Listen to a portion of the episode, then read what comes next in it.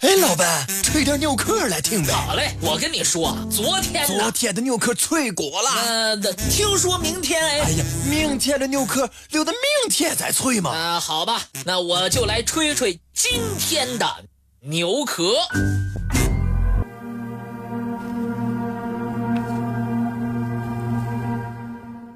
族外婚姻产生于原始社会母系氏族时代的晚期。我们可以通过古代传说中的女儿国来印证。像《西游记》所写的女儿国，唐僧猪八戒师徒因河水而怀孕；《镜花缘》描写唐傲林之阳在女儿国被围困抢亲等等。但是，历史上广泛流传的女儿国的传说，给了我们一个。重要的启示，那就是中原汉民族已经进入文明程度很高的封建时代，而边疆的一些少数民族还处于十分落后的母系氏族时代。值得重视的是，这些女儿国的记载都是在遥远的边疆地区，或者是海上，所以只能传闻。不得眼见其实。当然，在中国原始社会，群婚制风俗保持到现代，最典型的，就是云南永宁纳西族的阿柱婚。纳西族与阿柱的原意是男女朋友可以互称阿柱，婚姻双方无所谓嫁娶，也不组织夫妻型家庭。按照习惯。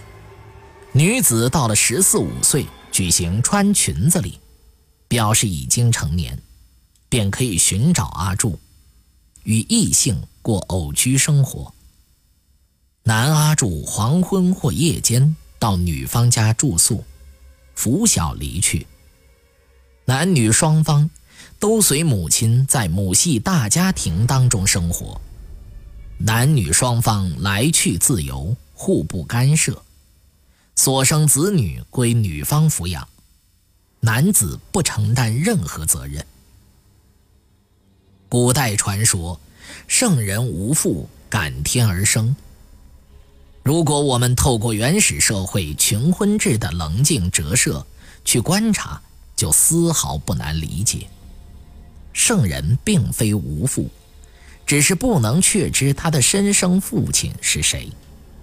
这与明知有母不知有父的原始社会族外群婚制社会状态完全一致。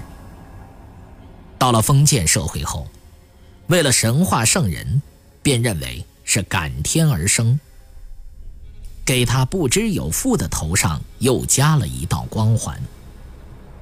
张守节《史记正义》记载，皇帝之母名妇宝，在郊野。见雷电缠绕北斗疏星，感而怀孕。二十四个月，生皇帝于寿丘。炎帝的母亲名任嗣，在游华阳时遇神龙首，感生炎帝。颛顼之母名女书，遇瑶光如虹贯月，正白，感女书于幽房之宫，生颛顼。《史记·殷本纪》记载，商人的始祖契的母亲在水边沐浴，吞食了一只燕子蛋而怀孕生气。周人对始祖后稷的母亲姜元进行了热情的称颂。姜元无子，恭恭敬敬地祭祀上苍，回来时踩到了上苍的足迹，于是便镇载载丰。载生载育，怀了孕，生了后继。在史籍中，这种圣人感天而地生的动人离奇神话传说很多，这也反映了中国古代各个部落氏族从母系氏族社会向父系氏族社会转变时期，还是实行族外群婚制，两性关系非常混乱。